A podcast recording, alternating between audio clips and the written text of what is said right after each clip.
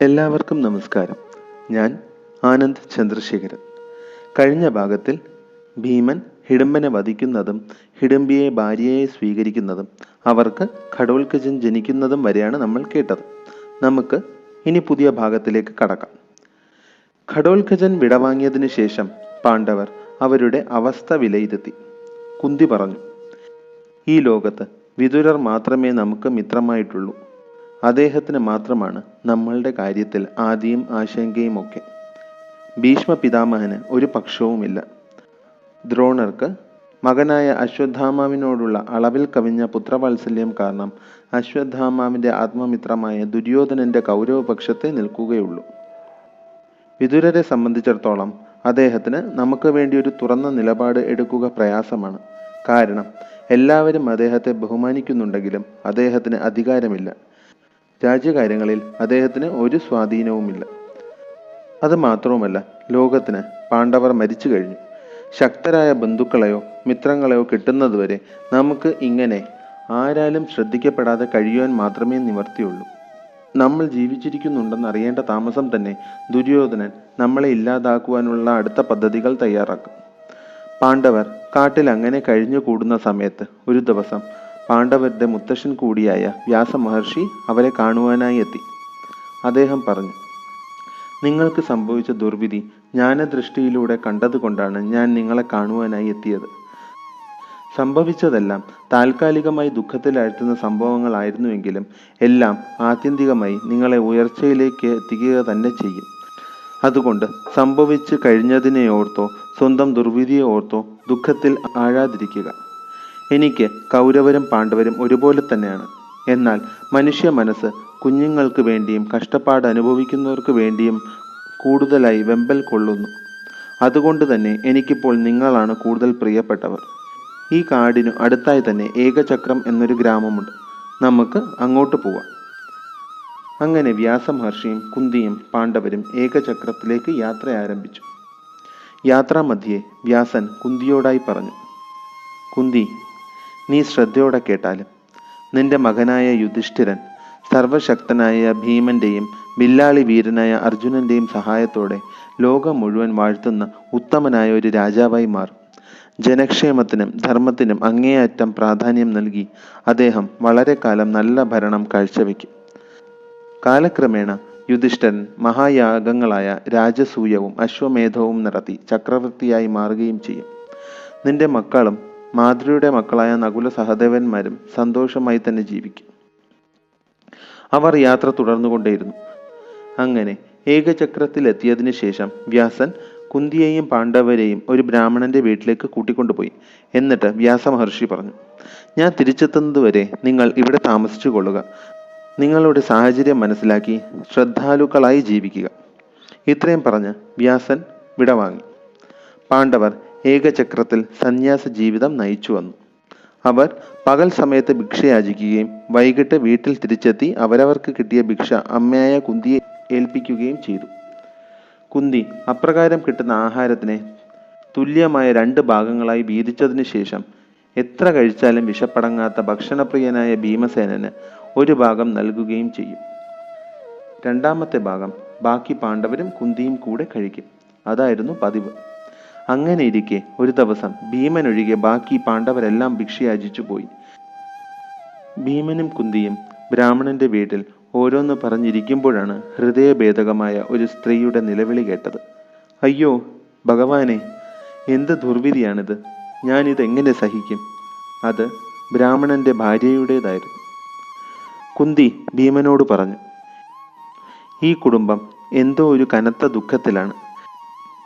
ഇവിടെ നമ്മൾ താമസിക്കുന്നത് കൊണ്ട് തന്നെ എന്താണ് അവരുടെ ദുഃഖത്തിന് കാരണമെന്ന് അന്വേഷിക്കുകയും അതിന് നമ്മളാൽ കഴിയുന്ന സഹായം അവർക്ക് ചെയ്തു കൊടുക്കേണ്ടതും നമ്മളുടെ കടമയാണ്.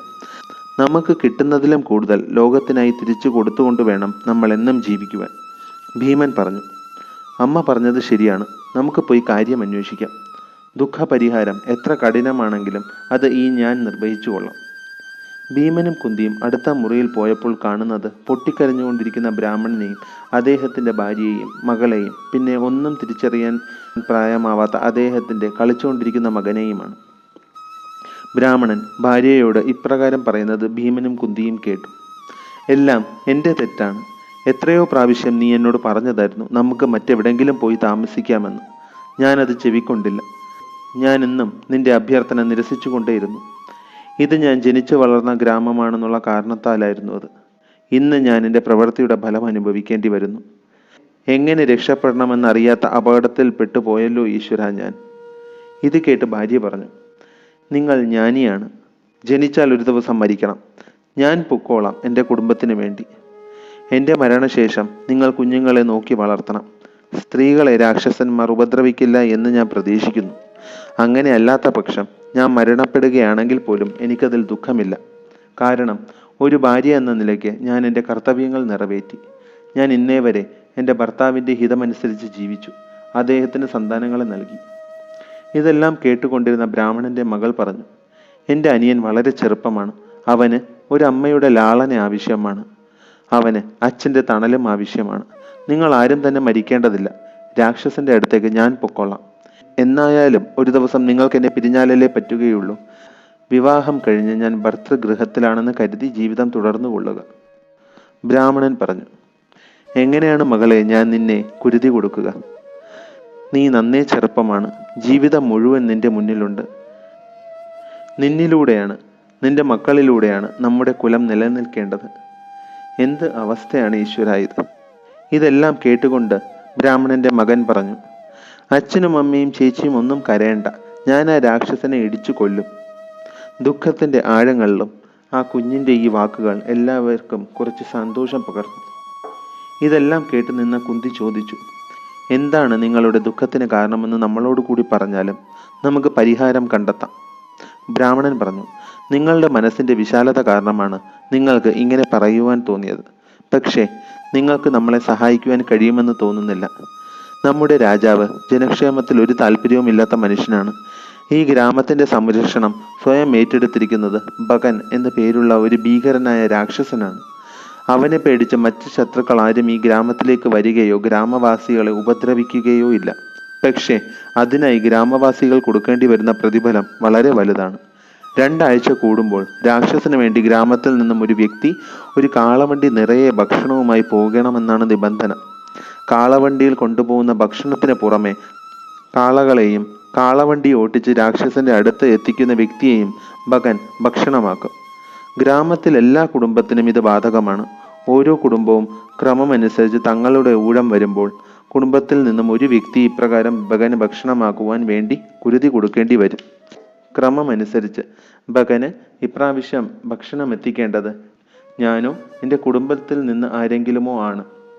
ഇതാണ് നമ്മുടെ ദുഃഖത്തിന് കാരണം. ഭക്ഷണം കൊണ്ടുപോകുന്നത് മുടങ്ങിയാൽ ഭഗൻ ഗ്രാമത്തിലെത്തി സർവനാശം വിതയ്ക്കുകയും കണ്ണിൽ കണ്ടവരെല്ലാം കൊന്നു തിന്നുകയും ചെയ്യും. എന്തു ചെയ്യണമെന്ന് എനിക്കറിയില്ല. രാക്ഷസനെ കൊന്നു തിന്നുവാനായി ആരെയാണ് ഞാൻ അയക്കേണ്ടത്? നമ്മൾ നാലു പേരെയും ഭക്ഷിച്ച് ഇപ്രാവശ്യം ആ നരഭൂജി സ്വന്തം വിശപ്പടക്കി കൊള്ളട്ടെ എന്നാൽ. കുന്തി പറഞ്ഞു നിങ്ങൾ ഈ കുടുംബത്തിന്റെ നാഥനാണ്. നിങ്ങൾ മരണപ്പെട്ടാൽ ഇവർക്ക് വേറെ ആരുണ്ട്? ഈ കുരുന്നുകളെ കണ്ടിട്ട് അവരെ കുരുതി കൊടുക്കുന്നതിനെ പറ്റി ചിന്തിക്കുവാൻ പോലും കഴിയുന്നില്ല. താങ്കളുടെ ഭാര്യ ഈ വീട്ടിന്റെ ലക്ഷ്മിയാണ്. അവളെയും കുരുതി കൊടുക്കുക സാധ്യമല്ല. ഞാനൊരു ഉപായം പറയാം. എനിക്ക് അഞ്ച് ആൺമക്കളാണുള്ളത്. അതിൽ നിന്നും ഒരുവനെ ഞാൻ ഭഗന്റെ പക്കലേക്ക് അയക്കാം. ഇത് കേട്ട ബ്രാഹ്മണന് വിശ്വസിക്കാൻ കഴിഞ്ഞില്ല. അദ്ദേഹം പറഞ്ഞു നിങ്ങൾ എന്താണ് ഈ പറയുന്നത്? കുറച്ച് ദിവസം ഈ വീട്ടിൽ കഴിഞ്ഞു എന്നതിന് വേണ്ടിയാണോ ഇത്രയും വലിയൊരു ത്യാഗം നിങ്ങൾ ചെയ്യുന്നത്? നിങ്ങളുടെ ഈ ഉപായം സ്വീകരിക്കുന്നതിലും ഭേദം ഞാൻ സ്വയം കുരുതി കൊടുക്കുന്നതാണ്. കുന്തി പറഞ്ഞു എന്റെ മകനെ ഒരു രാക്ഷസനെ വകവരുത്താൻ സാധിക്കുകയില്ല. അവൻ അതിശക്തനാണ്. അവൻ ആ രാക്ഷസനെ വകവരുത്തി കാലാകാലങ്ങളായി ഈ ഗ്രാമത്തിലെ ജനങ്ങൾ അനുഭവിച്ചു വരുന്ന വേദനയിൽ നിന്നും നിങ്ങൾക്ക് മോചനം നൽകുകയും ചെയ്യും. പക്ഷേ പുറത്ത് ആരും ഇതറിയുവാൻ പാടുള്ളതല്ല. കാരണം എന്റെ മകന്റെ കഴിവിനെപ്പറ്റി പുറം ലോകം അറിഞ്ഞാൽ നാനാ ദിക്കിൽ നിന്നും ശിഷ്യന്മാർ അവനെ തേടിയെത്തും. അവന്റെ കയ്യിൽ നിന്നും വിദ്യ നേടുവാൻ വേണ്ടി. ഗുരുവിന്റെ സമ്മതമില്ലാതെ അപ്രകാരം മറ്റാർക്കെങ്കിലും അവൻ സ്വന്തം വിദ്യ പകർന്നു നൽകിയാൽ അവന്റെ കഴിവുകൾ നിഷ്പ്രഭമായി പോകും ഞാൻ പറയുന്നത് കേൾക്കൂ ഞാൻ എന്റെ മകനെ അയക്കാം മകന്റെ അടുത്തേക്ക്. ഈ കാര്യം പക്ഷേ ഈ വീട് വിട്ട് പുറത്തു പോകില്ല എന്ന് നിങ്ങൾ എനിക്ക് വാക്ക് തരണം. ഏറെ നേരം പണിപ്പെട്ട് അവസാനം കുന്തി ബ്രാഹ്മണനെ കൊണ്ട് സമ്മതിപ്പിച്ചു ഭീമനെ ഭഗന്റെ അടുത്തേക്ക് അയക്കാമെന്ന്. അപ്പോഴാണ് ആ ദിവസം ലഭിച്ച ഭിക്ഷയും കൊണ്ട് ബാക്കി പാണ്ഡവർ വന്നെത്തിയത്. ഭീമന്റെ മുഖത്തെ ഭാവം കണ്ടപ്പോഴേ യുധിഷ്ഠിരന് മനസ്സിലായി. ആവേശം കൊള്ളിക്കുന്ന എന്തോ പ്രവൃത്തി അവൻ ചെയ്യുവാൻ പോകുകയാണെന്ന്. യുധിഷ്ഠിരൻ കുന്തിയെ മാറ്റി നിർത്തി എന്താണ് സംഭവിച്ചതെന്ന് ചോദിച്ചു. കുന്തിയുടെ വിശദീകരണം കേട്ടുകഴിഞ്ഞ് യുധിഷ്ഠിരൻ പറഞ്ഞു എത്ര ന്യായീകരിക്കുവാൻ ശ്രമിച്ചാലും സ്വന്തം മകനെ അറിഞ്ഞുകൊണ്ട് ഇങ്ങനെ ഒരു അപകടത്തിലേക്ക് പറഞ്ഞു വിടാമെന്ന് അമ്മ വാക്ക് കൊടുത്തത് ശരിയായില്ല. വേദങ്ങളിൽ പോലും ഇപ്രകാരം മറ്റൊരുവന്റെ രക്ഷയ്ക്കായി സ്വന്തം മകനെ അപകടത്തിലാക്കണമെന്ന് പറയുന്നില്ല. അമ്മയ്ക്ക് എന്ത് പറ്റി? യുക്തിയും വിവേകവും നഷ്ടപ്പെട്ടു? ഭീമൻ മാത്രമാണ് മുന്നോട്ടുള്ള നമ്മളുടെ ജീവിതത്തിന്റെ ആധാരം. അവന്റെ ശക്തിയാണ് നമുക്ക് ഭാവിയിലേക്കുള്ള ഒരൊറ്റ സമ്പാദ്യം. അവന്റെ ബലത്തിനെക്കുറിച്ച് ആശങ്കപ്പെട്ട് ശത്രുക്കൾ പോലും ഉറങ്ങാതെ കിടക്കുകയാണ്. ഈ കാര്യം പുറം ലോകം എങ്ങനെങ്കിലും അറിഞ്ഞാൽ പിന്നെ നമ്മൾ ഇത്രയും കാലം രഹസ്യമായി ജീവിച്ചതൊക്കെ വിഫലമാവും. എല്ലാ ആപത്തിൽ നിന്നും നമ്മളെ രക്ഷിച്ച എല്ലാ ആപത്തുകളിൽ നിന്നും നമ്മളെ രക്ഷിക്കുവാൻ പോകുന്ന ഭീമനെ അപകടത്തിലേക്ക് തള്ളിവിടുവാൻ അമ്മയ്ക്ക് എങ്ങനെയാണ് തോന്നുന്നത്? കുന്തി പറഞ്ഞു ഭീമനെ പറ്റിയുള്ള നിന്റെ ആദ്യം വ്യാകുലതകളും എല്ലാം അർത്ഥശൂന്യമാണ്. ഞാൻ അവന്റെ അമ്മയാണ്. അവന്റെ കഴിവിനെപ്പറ്റി പൂർണ ബോധ്യമുള്ളത് കൊണ്ട് തന്നെയാണ് ഞാൻ ബ്രാഹ്മണന് വാക്ക് കൊടുത്തത്. അരക്കില്ലത്തിൽ നിന്നും രക്ഷപ്പെടുന്ന വേളയിൽ നമ്മളെ എല്ലാവരെയും ചുമന്നുകൊണ്ട് നടന്നതും പിന്നെ ഹിഡംബനെ കൊന്നതുമെല്ലാം അവന്റെ ശക്തിയിലുള്ള എന്റെ വിശ്വാസത്തിനെ കൂടുതൽ ദൃഢപ്പെടുത്തി. പണ്ട് ദുര്യോധനൻ വിഷം കൊടുത്ത് അവനെ കൊല്ലുവാൻ ശ്രമിച്ചത് നിനക്ക് ഓർമ്മയില്ലേ? അന്ന് നാഗലോകത്ത് നിന്നും അവൻ കുടിച്ച വിശിഷ്ട ദ്രവ്യം അവന് പതിനായിരം ആനകളുടെ ശക്തിയാണ് നൽകിയിരിക്കുന്നത്. എന്തിനേറെ പറയുന്നു? ഭീമൻ കൈക്കുഞ്ഞായിരുന്ന സമയത്ത്. ഒരു ദിവസം അവൻ എന്റെ മടിയിൽ നിന്നും താഴെ വീണു. അവൻ ചെന്ന് പതിച്ചത് ഒരു പാറയിലായിരുന്നു. പക്ഷേ ആ പാറ പൊടിഞ്ഞ് കുഞ്ഞു കുഞ്ഞു കഷ്ണങ്ങളായിപ്പോയി. അത്രയ്ക്ക് ബലവാനാണ് ഭീമസേനൻ. എന്റെ യുക്തി നഷ്ടമായിട്ടില്ല. ഞാൻ ചിന്തിക്കാതെ എടുത്ത തീരുമാനവുമല്ല യുധിഷ്ഠിര ഇത് ഇതുകൊണ്ടുള്ള നേട്ടങ്ങൾ പലതാണ്. ഇത്ര ദിവസം നമ്മളെ ഇവിടെ താമസിക്കാൻ അനുവദിച്ച ബ്രാഹ്മണനെ ദുർഘടാവസ്ഥയിൽ നമ്മൾ സഹായിക്കുന്നു. അതിന്റെ പുണ്യമാണ് ഒന്നാമത്. പിന്നെ നമ്മൾ ക്ഷത്രിയരാണ്. ആപത്തിൽപ്പെടുന്നവരെ സംരക്ഷിക്കുക എന്നത് നമ്മളുടെ കുലധർമ്മമാണ്. അത് നമ്മൾ നിറവേറ്റുകയാണ് ഇവിടെ. ഒരു ഗ്രാമത്തിനെ മുഴുവൻ കുറെ കാലമായി അലട്ടുന്ന ഒരു തീരാ ദുഃഖത്തിൽ നിന്നും നമ്മൾ മോചിപ്പിക്കുകയാണ് ഇതിലൂടെ. പിന്നെ ഒരു നേട്ടം കൂടിയുണ്ട്. ഒരിക്കലും വിശപ്പടങ്ങാത്ത എന്റെ മകൻ മനസ്സറിഞ്ഞ് ഭക്ഷണം കഴിച്ചിട്ട് നാളുകൾ വളരെയേറെയായി. വാരണാവതത്തിൽ നിന്നും യാത്ര തുടങ്ങിയത് തൊട്ട് അവന് വേണ്ടത്ര ആഹാരം കിട്ടുന്നില്ല. ഇതാവുമ്പോൾ ഒരു കാളവണ്ടി നിറയെ ഭക്ഷണം എന്റെ വൃഗോദരന് കഴിക്കുകയും ചെയ്യാം. രാക്ഷസൻ മരിക്കുന്നതിലൂടെ ഗ്രാമവാസികളുടെ തലവേദന മാറിക്കിട്ടുകയും ചെയ്യും. യുധിഷ്ഠിരന് എല്ലാം ബോധ്യമായി. യുധിഷ്ഠിരൻ മറ്റ് പാണ്ഡവരെയും എല്ലാം ബോധ്യപ്പെടുത്തുകയും ചെയ്തു. അങ്ങനെ എല്ലാവരുടെയും സമ്മതത്തോടെ അർദ്ധരാത്രി കാളവണ്ടി നിറയെ ഭക്ഷണവുമായി ഭീമൻ ഭഗനെ തപ്പി ഇറങ്ങി. ഇവിടെ ഇടയ്ക്ക് ഭീമനെ കുന്തി വിളിച്ചത് വൃഗോദരൻ എന്നായിരുന്നു. വൃഗം എന്നാൽ ചെന്നായ ഉദരം എന്നാൽ വയർ. വൃഗോദരൻ എന്ന നാമത്തിന്റെ അർത്ഥം ചെന്നായയുടെ വയറോട് കൂടിയവൻ എന്നാണ്. ചെന്നായയ്ക്ക് ഏത് സമയവും വിശപ്പാണ്. എത്ര കഴിച്ചാലും വിശപ്പടങ്ങുകയുമില്ല. എത്ര ഭക്ഷണം കഴിച്ചാലും അവയുടെ വയറ് ഒട്ടിക്കിടക്കുക തന്നെ ചെയ്യും. ഭീമസേനനും അതുപോലെ തന്നെയാണ്. ഭക്ഷണപ്രിയനായ ഭീമന് എത്ര കഴിച്ചാലും വിശപ്പടങ്ങുകയില്ല. എന്നാൽ ഒതുങ്ങിയ അരക്കെട്ടുമാണ്. ഇതുകൊണ്ടാണ് അദ്ദേഹത്തിന് മൃഗോദരൻ എന്ന പേരും ലഭിച്ചത്. മഹാഭാരതത്തിന്റെ ഈ ഭാഗം തൽക്കാലം ഞാൻ ഇവിടെ വെച്ച് നിർത്തുന്നു. ബാക്കി അടുത്ത ഭാഗത്ത്. നന്ദി.